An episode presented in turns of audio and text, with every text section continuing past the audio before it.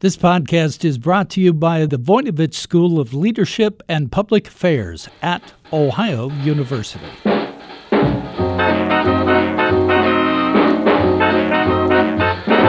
Hi, everyone. I'm Bev Jones, and this is Jazzed About Work, where we talk about everything that can have an impact on your career. Today we're talking with Sherry Little. As a young woman, Sherry was a congressional staffer for 13 years, rising to be one of the more influential staffers in the Senate. Then, while still in her 30s, in the last years of the Bush administration, she moved to the Federal Transit Administration, where fairly soon she became the leader. She then left government service to become an entrepreneur. Sherry is now a partner in Cardinal Infrastructure, a Washington, D.C. firm dedicated to funding and financing strategies and advising people and corporations on regulatory compliance with complex federal laws. People are intrigued by somebody who comes from Mississippi and goes to the Hill and kind of rises to the top and then goes to the administration and almost immediately rises to the top. And I want to, as you know, I always like to get tips out, but I also, to the extent you want to share, I want you to tell us what it was like. What it was like to be a young person on the Hill and how exciting it was, and what did you learn as you moved along?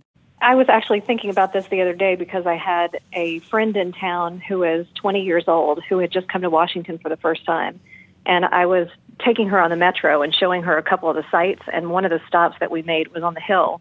I knew from the time I was very young that it was my plan and intention to go to work on the Hill. In fact, after watching a couple congressional hearings when I was a teenager, my plan was to work on the Senate Judiciary Committee. And the only deviation I took from that was ended up on the Senate Banking Committee rather than Judiciary. But that was a pretty small step, pretty small deviation from the plan, and just actually two floors above where I had intended to be and where I set out my goals when I was a teenager. And I was recently reminded when I was taking my 20-year-old friend around what a heady opportunity it is to be in D.C. when you're young, and there are so many opportunities available to you, and it's such a dynamic place full of really interesting people that have come from all over to serve their government. Was it a little bit scary to just arrive and know that there were so many opportunities, but you didn't know where to begin? I don't know whether I would describe it exactly as scary. It was very motivating to me and very stimulating to me. And I had envisioned where I wanted to be from the time I was young. So I felt like I was going in the direction that I wanted to go and mapping out a career path that led me to where I am today. So other than a couple of deviations, I have pretty much followed my 5 to 20-year plan. Wow. Well, so many young people don't have a clue about where they want to be, how to get started. How did you come up with your vision in the first place? Do you remember? I had a fabulous government teacher when I was in high school, a fabulous government teacher. And she turned me on to all the opportunities that are available in Washington and had me watching things that were different than what my peers were watching. So, for example, when most people were watching, I don't know, whatever was popular at the time, probably MTV, I was watching the MacNeil/Lehrer News Hour, which didn't necessarily make for a particularly stimulating conversation amongst my peers, but it did help me appreciate where I wanted to go, and it got me interested and engaged in current events and made me appreciate what I could possibly do to influence those. So I started out with some interest areas that were based on some personal experience that I had, and then just skip-hopped over to the banking committee when the opportunity became available there. And I had a tenure there of about 15 years, starting from an intern on the House side temporarily when I was in college. And then when I moved up from Mississippi to go to graduate school, I finished that quickly and then went to work on the Hill maybe a week afterward. And so the banking committee is a committee with jurisdiction broader than the name would suggest. You started out pretty early in transportation, didn't you? I did. The unique thing about the banking committee in the Senate is that it has banking, housing, and urban affairs. And there isn't exactly a singular equivalent to that on the House side. the jurisdiction is broken up amongst a couple of different committees.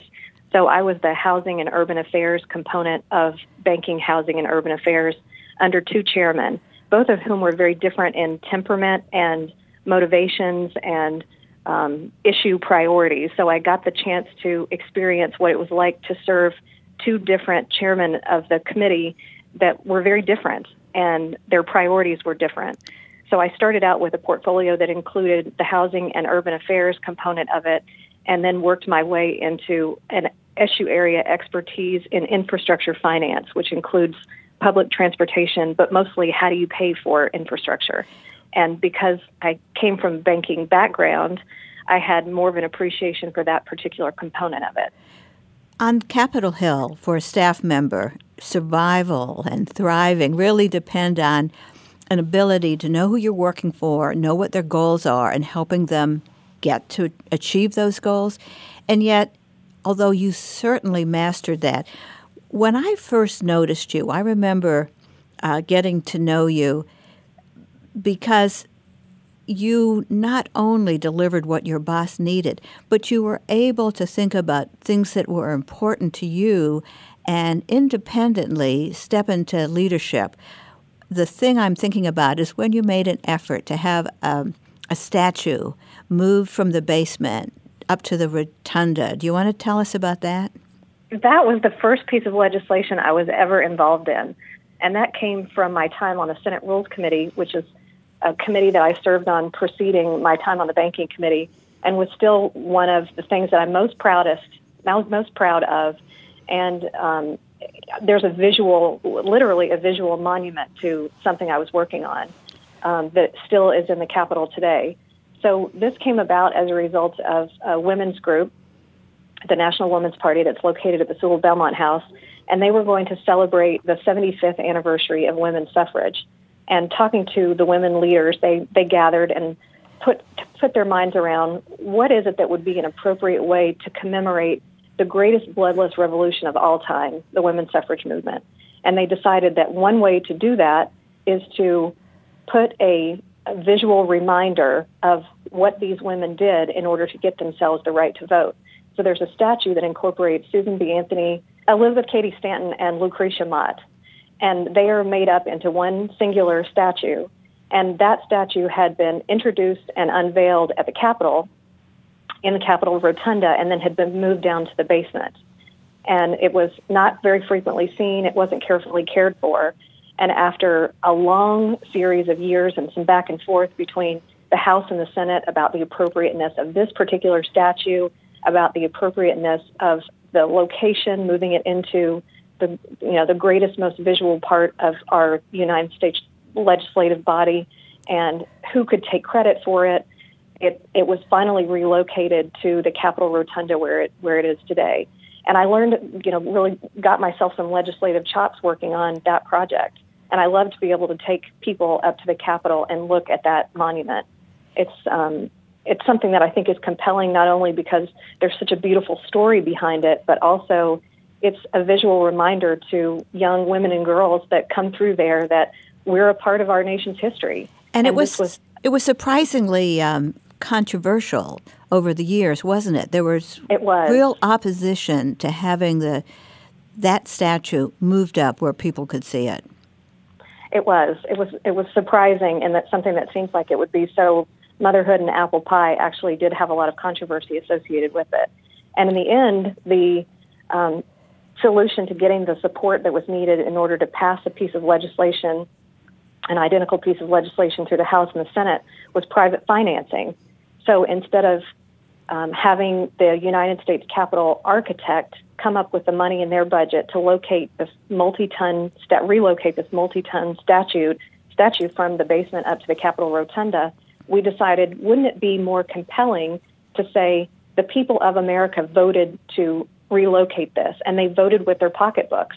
So working with two really stellar women in the women's rights movement, we started this national campaign to say, if you believe that women ought to be recognized in the Rotunda and their battle ought to be honored, send us $1. Send us $1 and until we reach our goal of $75,000, which was the amount of money that we estimated it was going to cost to relocate this huge marble structure from the bottom floor up to the top floor. And as it turns out, asking for $1 is not a brilliant marketing campaign because people that could have paid for the whole thing in one swoop, in one check, sent us $1 because that's what we asked for. But it was a learning experience, and the end result is something I'm really proud of. Well, you did a good thing with that leadership, but you also learned a lot about rules and politics and legislation and financing, which is something that you really came to understand on the Banking Committee, isn't it? I did. And that's one of the parts of my job that I particularly liked and have been able to focus on that, the specific infrastructure finance component as a real as the real and focused component of my career. It's the most interesting thing about what we're working on right now.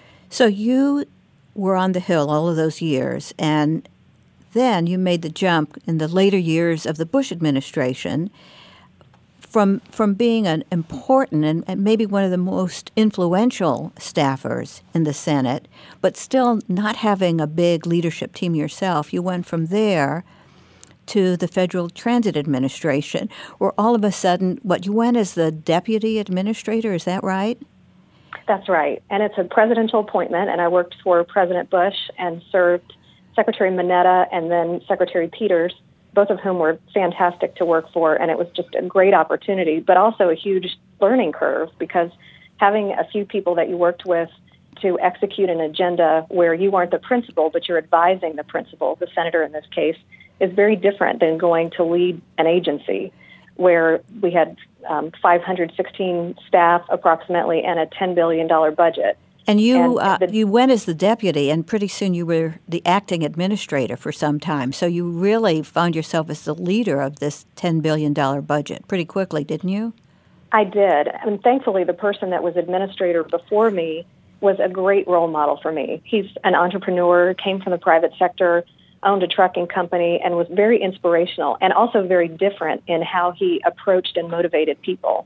So what I thought I was going to be doing when I accepted the presidential appointment was policy-related and reacting to what was happening in the legislative branch and working with industry groups externally to make sure they were part of our agenda or they understood what we were doing and getting feedback from them.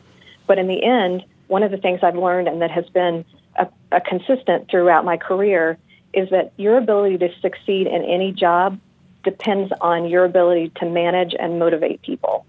And that was the biggest learning experience that I had in moving from a role where I had a couple of people that I worked with, but moving to a job where I had a budget that I was managing and was trying to carry out an agenda that was consistent with what the secretary and the president wanted. It's very different. It was a very different role, and it was an exciting and challenging time. So how do you motivate people? How did you motivate people when you found yourself at the top of this big bureaucracy, but also you had to motivate people across the political spectrum and all kinds of stakeholders? How do you do it? Well, it was a challenge, like you said, because unlike in the private sector where you can motivate people by giving them bonuses tied to their performance, in the federal government it isn't that easy because the process works very slowly. So it's difficult to incentivize people with money. So I had to ask myself, what is it about the roles that I have had in the past that made me motivated or not motivated? And probably the number one thing that I used, because I learned it from someone else, and I have a story associated with that I'll tell you about, is public praise and private criticism. Public praise and private criticism. So if your employees feel like you have their back and you encourage them to come up with new and innovative ideas and you share your vision with them and include them on your journey, not just thank you for the advice, thank you for the memo, but you include them along your journey and you use them and honor them as subject matter experts, then they're going to be more likely to be supportive of you and your agenda if they understand it. And when you get to the point where you have a trusted group of people that are around you, publicly praise them. When you're at industry group events or when you're at staff meetings or when you're talking to their family, their friends and family, if there's the opportunity to visit with them socially, public praise goes a long way. And the flip side of that is private criticism. if you've got some critiques that you need to give employees, the appropriate time and place to do that is not in a public setting or around other people, because you're going to get a much better reaction if you tell people you need a different set of skills, a different kind of motivation, a different kind of behavior, professional behavior out of them, if you're having that discussion with them face to face. Did you learn that the hard way, or did you have a gentle mentor someplace along the line? I had a gentle mentor, and I also learned it the hard way. Uh-huh. So I had, in between the time I was on the Senate Rules Committee and on the Senate Banking Committee, I worked in the leadership office in the Senate. And the person who was my supervisor, I really didn't know that well. And he was a businessman, very competent, and he came in because he was a close friend and ally of the leaders at the time. And he didn't know me very well. I didn't know him very well. And I was in my box, completing my role, and I would share information with him as he asked for it, but I didn't volunteer a whole lot of information, primarily because I didn't want to clog up his day in his email box or volunteer time, and I felt like I knew what I was doing, and when I had trouble, I would let him know. So one particular day, someone from the other side of the Hill, we were working on a bicameral issue, and someone from the other side of the Hill who was as senior as you can get without an election certificate, came over and sat down with my boss and had some very pointed criticism for me and my 25-year-old self. And the first reaction of my boss, it was terrifying. I still remember shaking in my seat when I got the phone call saying, please come in. I want to talk to you about something, and there's someone here who wants to share some information with you. So this person, who was my boss at the time, Jim Ziegler, if you're listening to this, I've never forgotten this, and I've never forgotten the lesson that I learned from it. Jim said to the person who came over to accuse me, that's not the Sherry that I know. After he described what the perceived crime was, he said, that's not the Sherry that I know. And then he gave me the opportunity to defend myself. Instead of having a conversation between these two principals, he brought me in and said, you know, this gentleman came and said, these three things have occurred, and I told him, that's not the Sherry that I know. What can you tell me about this? I explained myself, and my boss at the time, Jim Ziegler, stood up, thanked the gentleman for coming, and said, I'll handle this, and I have every confidence in Sherry and her abilities, and we will take care of this, and this is not something that we need to perseverate on. And he thanked him for his time, and he showed him the door. I spent the rest of the day shaking and going over the meeting in my head and trying to decide whether or not I had actually done something that was unforgivable. And he stopped by my desk at the end of the day. And again, this isn't someone that I knew very well. He stopped by my desk at the end of the day, and he said, how are you doing? And I told him that I was kind of shaken up, you know, having been called on the carpet like that. And he said, probably next time when the opportunity presents itself, we could handle a repeat situation a little differently. Let me tell you what I mean. And then he described, when this next opportunity comes about, here's what I'd like to see you do. And then we wrapped it up, and I ended up taking a huge sigh of relief and going home and feeling like this is someone who defended me and protected me in front of others. And then at the end of the day, he gave me a gentle scolding.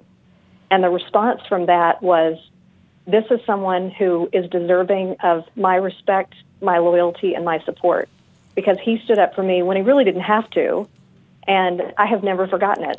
And my goal was to take that lesson and to do that with my employees, not discourage them from doing things that could potentially get them in trouble, but after they go through a, you know, methodical, thoughtful process, make a decision, and then know that I'm going to stick behind them because they did go through a thoughtful, methodical process.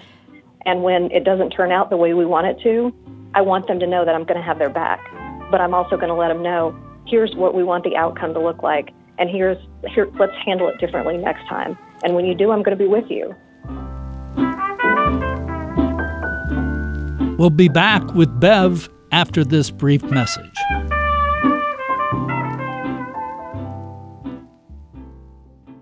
In a world where impact matters, the Voinovich School of Leadership and Public Affairs at Ohio University offers innovative solutions to challenges.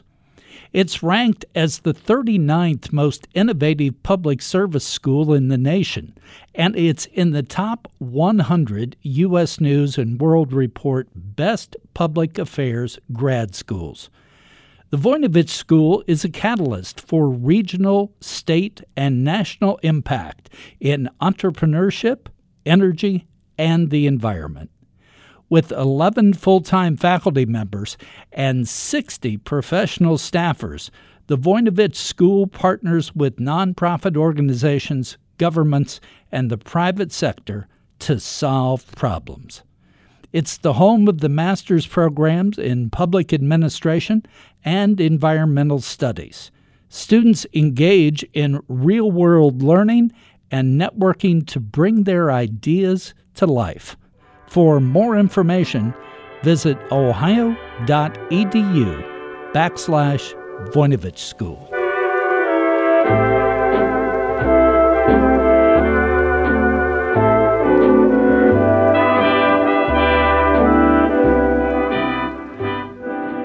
I remember one of the wise things that you decided was going to be part of your leadership style is you were going to be there. You were going to show up. You were going to keep your calendar full of opportunities for people to have contact with you. I think you even went walking around those huge buildings there and invited people to walk with you because that was another opportunity to be present. Is that right? Did that work?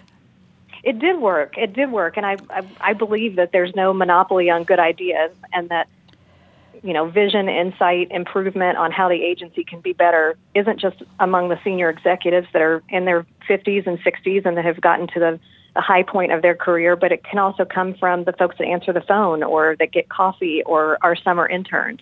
So every day that I wasn't traveling on business for the secretary for our industry, I went for a walk every day in the building at work, and I put out a notice to all of the staff that were present that anyone who wanted to walk with me for 20 minutes around the building or outside if the weather was temperate could do so. And I learned so much from that, Bev. I learned so much.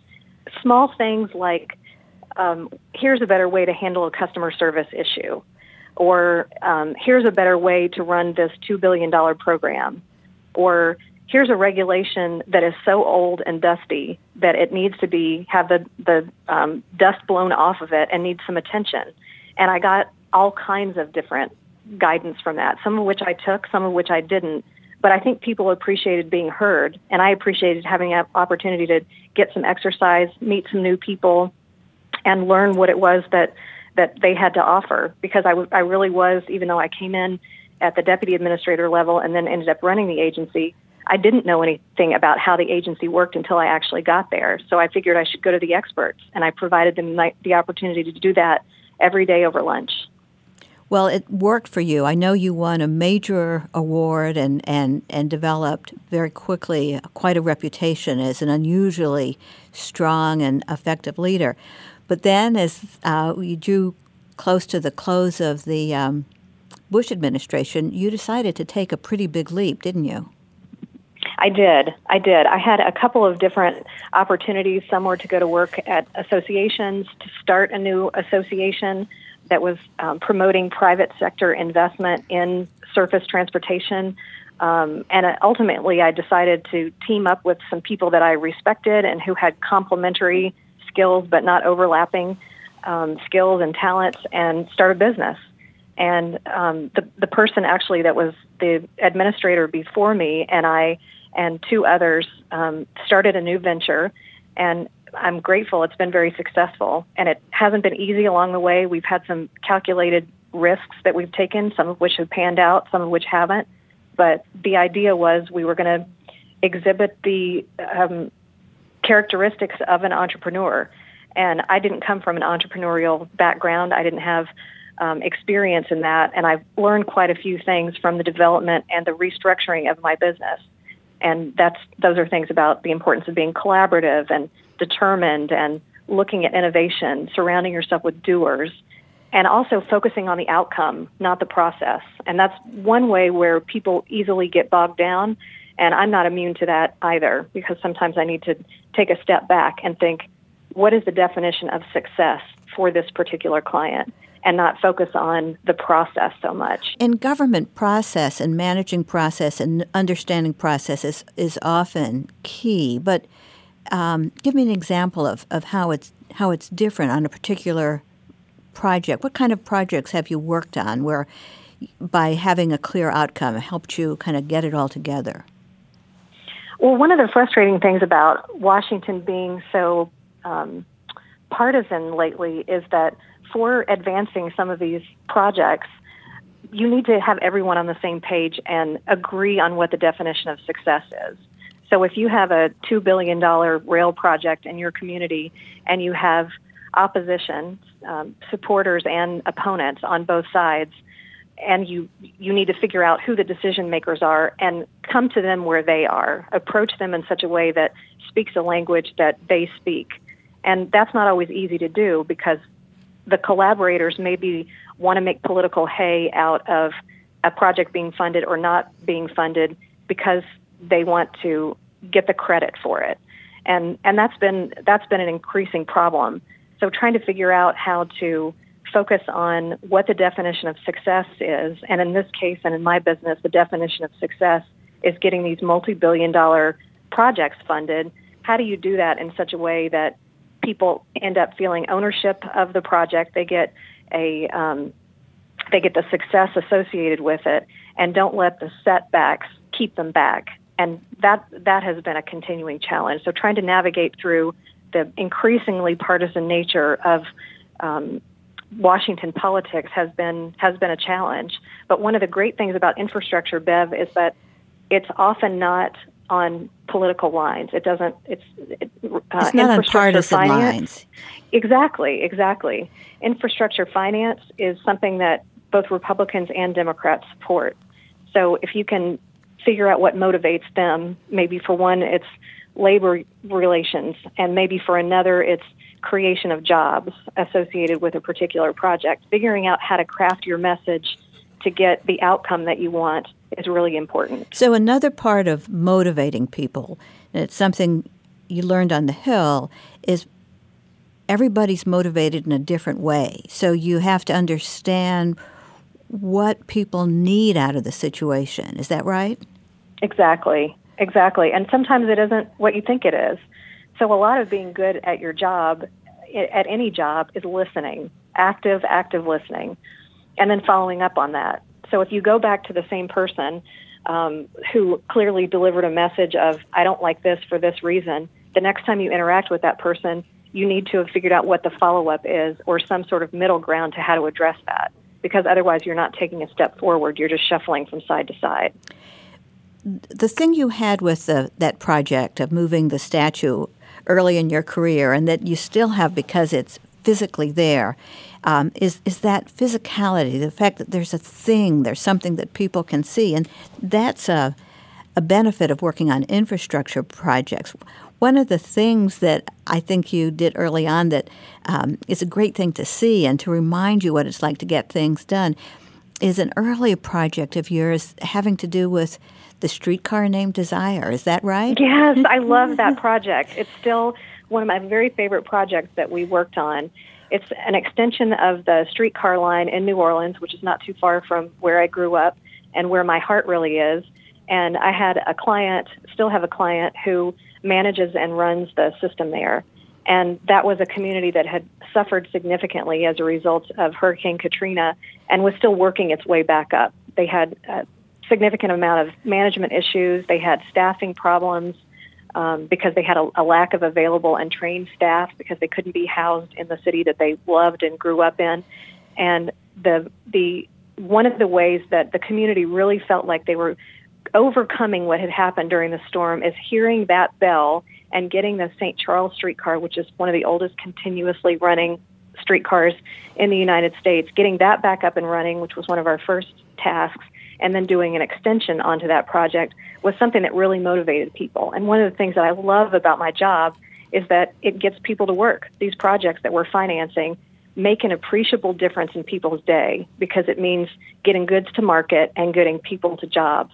And this one was particularly personal to me because of the location, because of the culture of that community, and because it was a project that I knew what the outcome could be and what the implications of that were. And after working on it for some time, my talented colleague Sev Miller and I got $45 million out of a Obama program called Tiger in order to expand the streetcar in New Orleans. And it still is one of my very favorite ones and one of my very favorite activities to do when I'm down there visiting, is to get on that streetcar and ride it and see the school kids in their little plaid uniforms and the nannies coming home from work and the tourists that are enjoying seeing the mansions on St. Charles, and then extending that line and seeing the extension being prepared that goes into the central business district and down in the hurricane-ravaged areas that are coming back. It's just really inspiring, and I'm so honored to have had a part of that. Well, you have had the fun that comes with being an entrepreneur, inventing something and motivating people and bringing them together and ending up with a business development which is profitable and a sort of a win-win for everybody. But in a way, isn't that very much like what you did in government, going back to the statute and the early things, trying to invent something, work with people to collaborate? Weren't you sort of an entrepreneur in government, and that laid the basis of how you're operating now? If you think about what comes to mind when you think about an entrepreneur, what skills an entrepreneur has, some of those same features or skills I tried to employ in my career in the government, on the Hill, and in the administration. But it is different when you are spending your time and personal treasure on standing up a business and finding a roster of clients that you value and that value what you have to offer. It is a different motivation, and there's a different set of drivers, I think. Is it frightening to be outside the big hierarchy and kind of out there on your own? Well, I surrounded myself with some partners that I really respect and who have skill sets that are different than mine, and I learn from them all the time. I learn from them about, and I'll give you an example. I don't do any lobbying myself on the Hill, but when we were expanding our business and thinking about what is it that clients who are looking at infrastructure finance and how to pay for what mayors and governors and CEOs of public agencies want, what is it that they need that we're not currently offering? So I do a lot of executive level communications, testifying before city boards or before metropolitan planning organizations, or talking to CEOs about how we make their infrastructure dreams come true by bringing the money to them.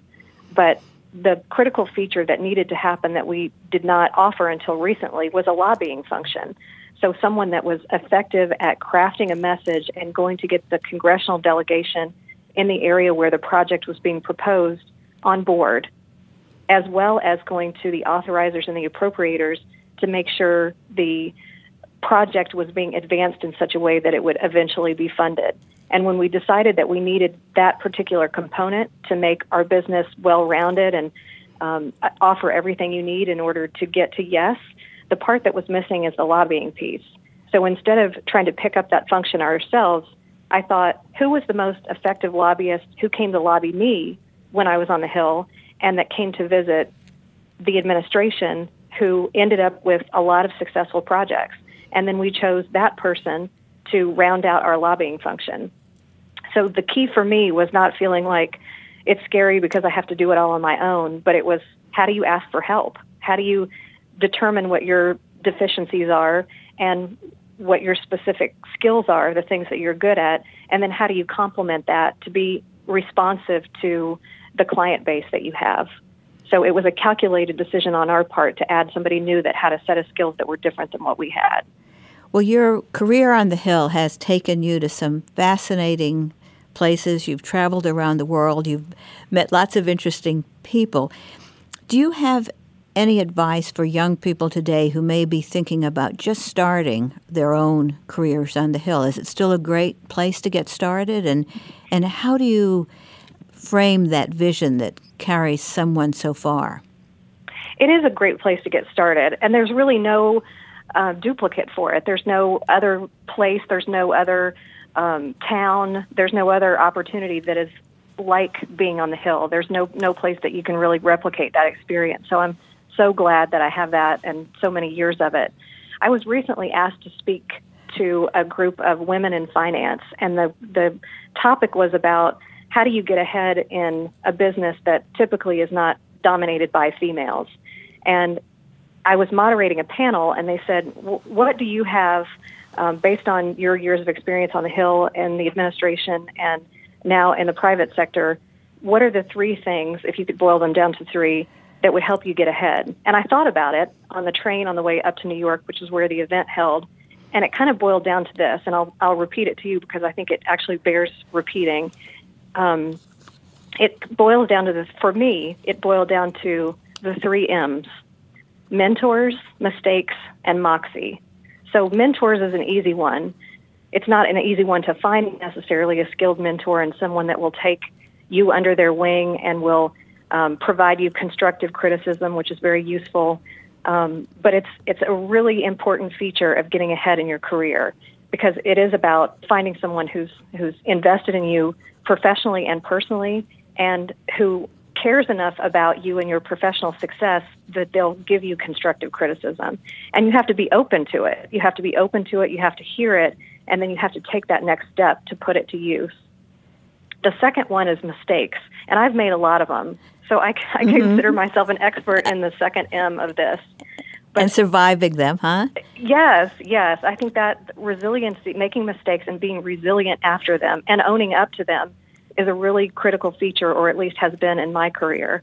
Someone said something to me that has really stuck with me a lot. There was a woman who was an Air Force general. She was a 3-star general, a friend of my daddy's. And she said one day, she always wore this turtle pin. And I asked her one day, what's up with the pin? She wasn't wearing her uniform. She had a pin on. I think she was over to supper at our house. And she pointed to the pin, and I said, what's the story behind that? And she said, my favorite animal is the turtle. And it surprised me. I mean, turtles are nice, but what's particularly special about them? And she said, because you think of them as slow and methodical and maybe not a genius animal. But she said, I value the turtle because the turtle never gets anywhere unless he sticks his neck out. He never gets anywhere unless he sticks his neck out. And if you are too afraid to make a mistake, you'll never stick your neck out. And I think about that, and I actually have a turtle pin now that I wear when I want to encourage myself to do something that's risky that may end up being a mistake. But you have to be willing to make mistakes, or otherwise you're never going to get anywhere. And the third M is moxie. So Google would probably tell you moxie means something like determination or fortitude or character. But mostly it's about putting yourself out there, being in a unique position where you say, I'm going to keep at this until I achieve it, and I'm not going to stop. I'm not going to be dissuaded. You can't let your setbacks keep you from achieving. And if you've got moxie, determination, fortitude, and you're willing to make a mistake, and you're willing to own up to a mistake when you have made one, and you have a mentor who can criticize you but also still be invested in you, three critical components to getting at least where I've gotten. Sherry, I think that's a wonderful summary of how you can get ahead on the Hill or in so many careers. I love it. Mentors, mistakes, and moxie, the three M's. Thank you so much for sharing that and for sharing your story with us today. It's always fun to find out what you're up to, and it's always interesting. So thank you so much. Bev, thank you for having me. I enjoyed being with you today. Today we've been talking with Sherry Little about her career as an entrepreneur and her distinguished career in government service. Today's career tip is about herding cats. Sometimes it's hard to lead a collaboration or get a team to work together when you don't have the authority. You can keep yourself on track by asking three simple questions. One is, what's the goal? Why are we here? The next one is, who has an interest in this? Who are the stakeholders and what do they need? And the third critical question is, do we have the right logistics in place? If you ask those three questions, you can go a long way to herding that group of cats. This podcast is produced by WOUB Public Media. Adam Rich is our audio engineer. I'm your host, Beverly Jones, author of Think Like an Entrepreneur, Act Like a CEO.